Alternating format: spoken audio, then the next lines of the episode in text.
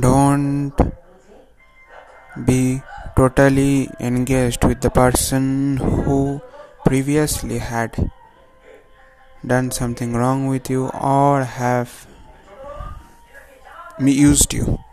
Because if you do that it will be a very bad situation that you are falling into. So talk with that person or do anything but full of knowledge full of security is needed.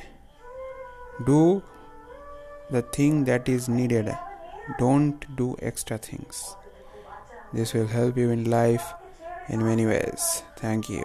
Keshav ganguly is signing off